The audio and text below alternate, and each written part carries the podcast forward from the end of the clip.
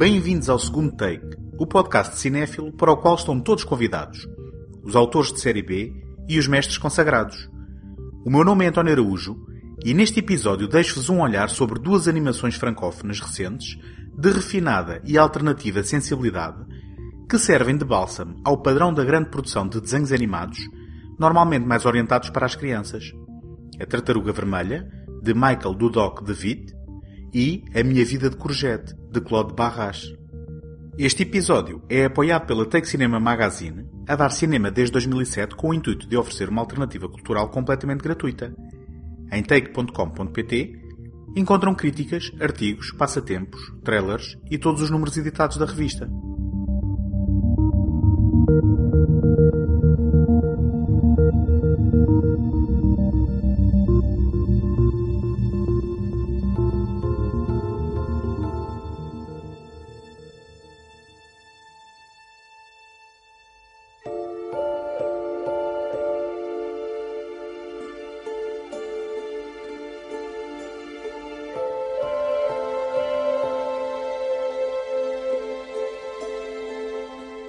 Em agosto de 2014, o estúdio de animação japonês Ghibli anunciou que iria interromper temporariamente a sua produção no seguimento da reforma do seu cofundador e prolífico realizador Hayao Miyazaki.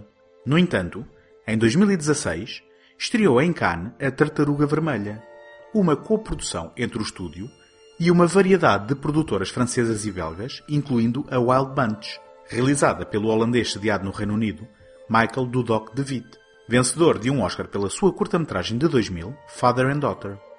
Produzido nos estúdios Prima Linha, em Paris e Angulema, sob a supervisão dos pilares da Ghibli Takahata e Toshio Suzuki, A Tartaruga Vermelha é uma história minimalista, sem diálogos, que combina as preocupações temáticas e ecológicas do realizador, tão familiares do estúdio japonês, com uma narrativa e estilo de animação de sensibilidade europeia.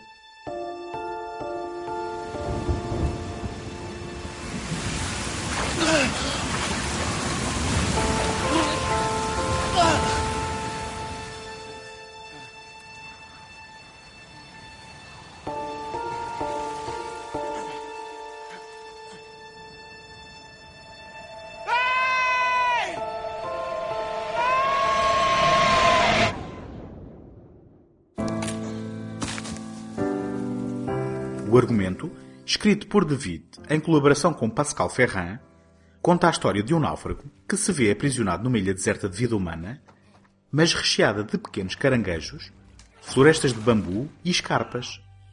Desesperado por escapar, constrói uma série de jangadas com os materiais da ilha, apenas para ver os seus planos imediatamente degorados por um majestoso animal marinho a titular Tartaruga Vermelha. Furioso, vira o animal de barriga para cima, deixando-o incapaz de se movimentar, e atinge-o várias vezes na cabeça em frustração com uma cana de bambu. Quando mais tarde, atormentado pelo remorso, tenta corrigir o resultado das suas ações, encontra a tartaruga morta. Ao acordar no dia seguinte a seu lado, repara que durante a noite ocorreu uma transformação mágica. A tartaruga transformou-se numa mulher.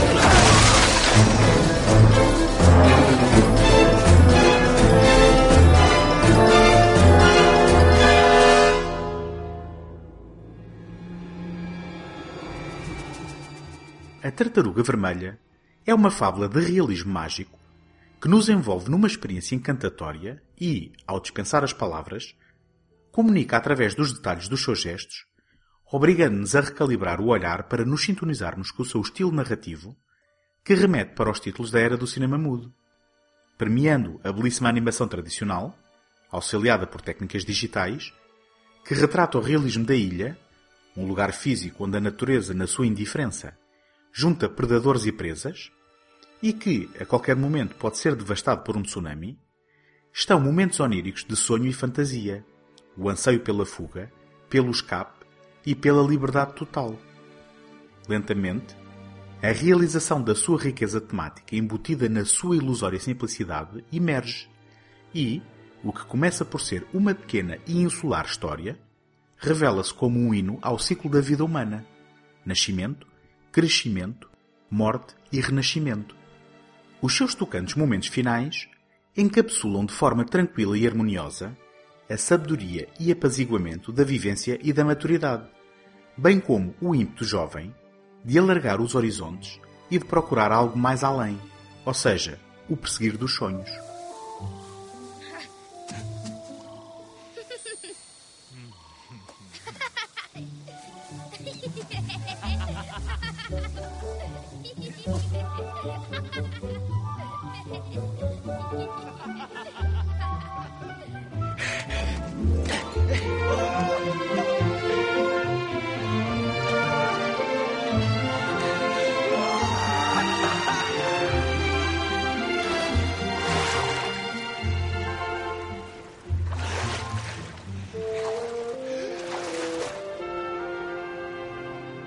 obra que demonstra um respeito raro pelo silêncio, a banda sonora composta por Laurent Pérez Del Mar revela-se essencial como complemento narrativo.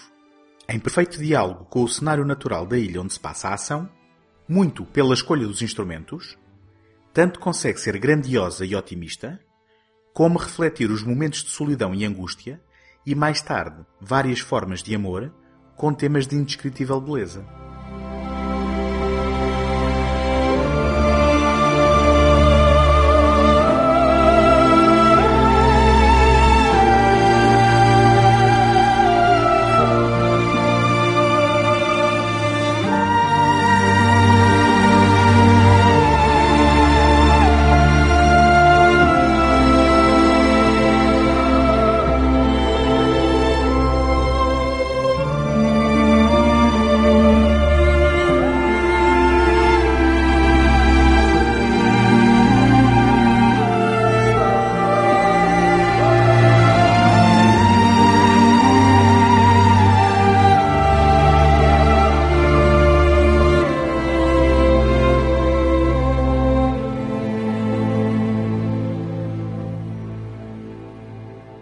A Tartaruga Vermelha, na sua simplicidade narrativa, é uma obra universal com capacidade de atravessar barreiras linguísticas e de idade.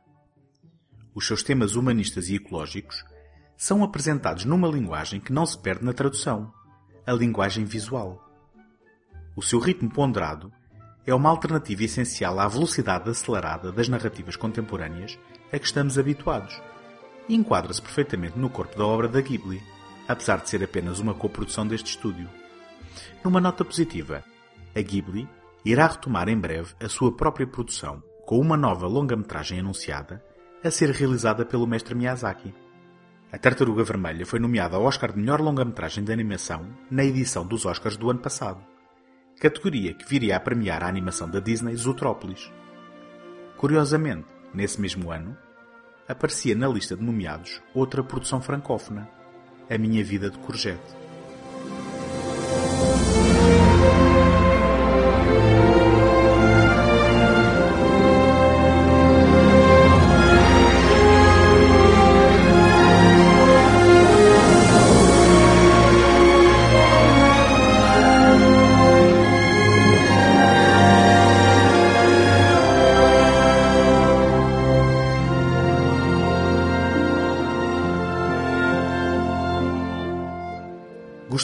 Partilhar convosco como me podem ajudar para vos continuar a oferecer este programa todas as semanas.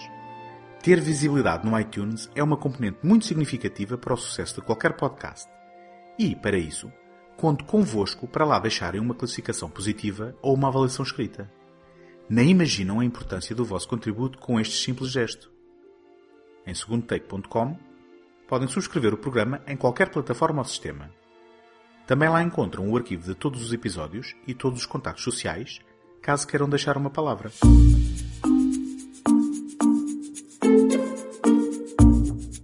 A Minha Vida de Courgette é uma coprodução francesa e suíça de animação stop motion, ou, no termo português pouco utilizado, quadro a quadro.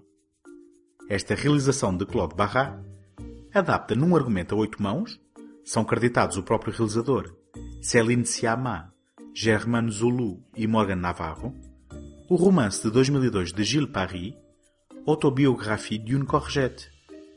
A intenção era transpor este livro juvenil que lida abertamente com temas de abandono, negligência e maus tratos parentais para uma linguagem apropriada para crianças mais novas. Elle était gentille avec toi, ta maman Elle buvait beaucoup de bière, mais elle faisait de la bonne purée. Bon. Il est où ton papa Là, Je vais t'emmener dans un endroit avec d'autres enfants comme toi. Sans papa et sans maman. Je vous présente votre nouveau camarade, Icar. Il préfère qu'on l'appelle Courgette. moi je dirais plutôt patate vu sa tête. Simon, ça suffit. Je vais rentrer chez moi avec ma maman. C'est impossible, Courgette. Elle est partie, ta maman, elle est au ciel. Lâche ça Oh, trop balèze, courgette On est tous pareils. Y a plus personne pour nous aimer. Icar tem 9 anos e vive com a mãe alcoólica. O pai há muito abandonou a família. Na sequência de um acidente, Courgette, como prefere ser tratado, é levado para um orfanato pela mão do polícia Raymond. Como lembranças, guarda uma das latas de cerveja da mãe e um papagaio que fez com um desenho do pai, representado como um super-herói. Acolhido calorosamente pelos adultos da instituição, Courgette é, no entanto, alvo da implicação de Simon, um dos órfãos.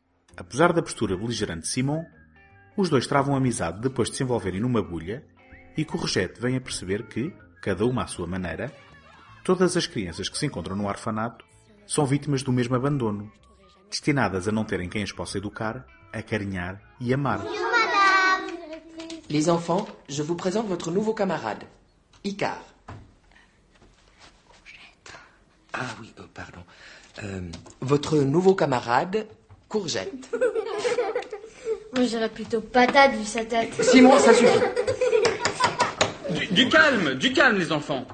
Bon, ben, je vais vous laisser, hein. À tout à l'heure, monsieur Paul. À tout à l'heure.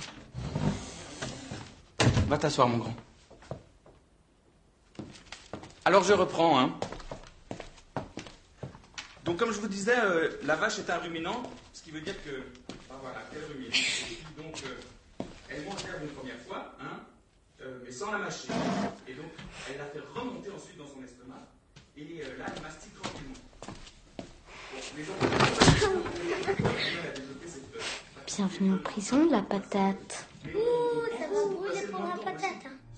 A minha vida de Courgette é um pequeno milagre. Digo pequeno porque tem uma duração de apenas 66 minutos, pouco habitual numa longa-metragem, provando que a genialidade não tem de provir obrigatoriamente de um fôlego épico, nem de ambições desmesuradas. E digo milagre porque tem a coragem de tratar as suas personagens menores de idade como gente de verdade, sintonizando-se perfeitamente com as suas vozes interiores, formas de se relacionarem, tanto entre eles como com os adultos, e visão do mundo. E, mais importante que tudo, não fazendo destas crianças vítimas panfletárias, apesar da sua condição de órfãos e do drama pessoal e muito verosímil de cada uma. Esta abordagem sensível e humanista, isenta de cinismo, é feita de pequenos pormenores atentos ao sentir de cada criança enquanto indivíduo de pleno direito. Note-se o exemplo do pequeno quadro onde se registram os estados de espírito diário de cada um, ou o momento em que Courgette, nutrindo sentimentos especiais por Camille, lhe dá a mão quando esta finge dormir no carro. Qu'est-ce qu'il y a, mon grand? Non, ce sera moins bien quand tu reviendras plus. Tu crois que je viens par obligation? Je sais pas, c'est ton travail. Mais non, c'est pas mon travail.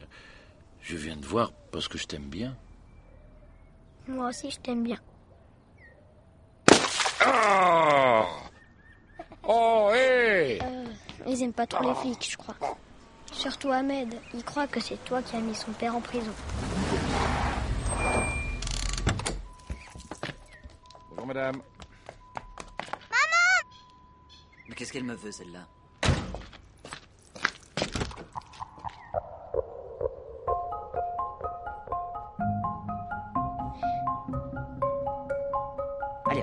Réveille.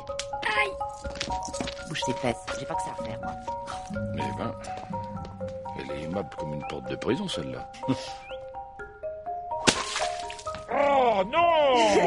O triunfo é maior ainda quando finalmente percebemos que o acidente que levou Corregeto ao orfanato foi a morte da mãe que o próprio involuntariamente provocou. E que os restantes abandonos são fruto de pais toxicodependentes, com desordens psicológicas, na prisão, deportados pelos serviços sociais, ou, como sugerido subtilmente pela incompreensão infantil de Simon, abusadores sexuais.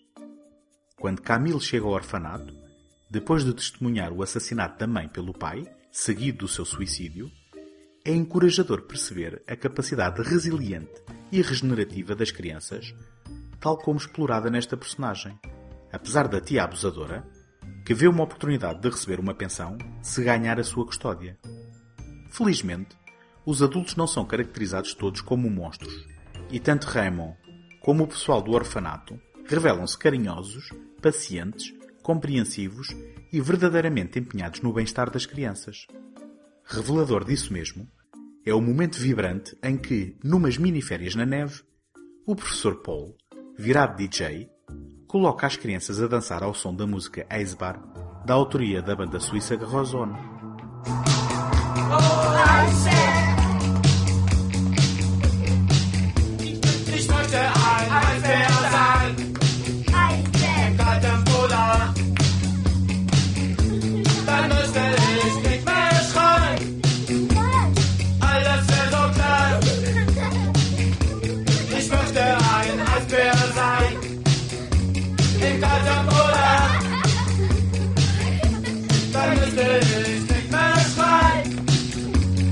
Alles wäre so klar.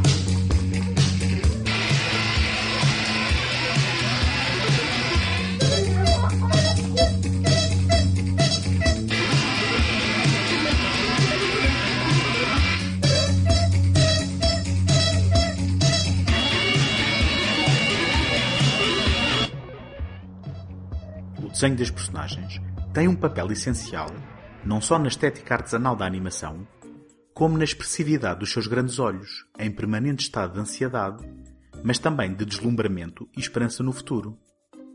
Apesar da sua temática aparentemente pesada, é perfeitamente apropriado para crianças mais novas, precisamente pelo respeito que o realizador demonstra por estas faixas etárias e por não reduzir os seus temas complicados ao mínimo denominador comum.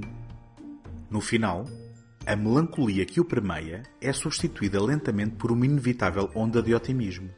E A Minha Vida de Corrigete demonstra-nos que é possível chorar desamparadamente, de tristeza e de alegria de igual forma. Encontramos na próxima semana. Até lá, boas fitas!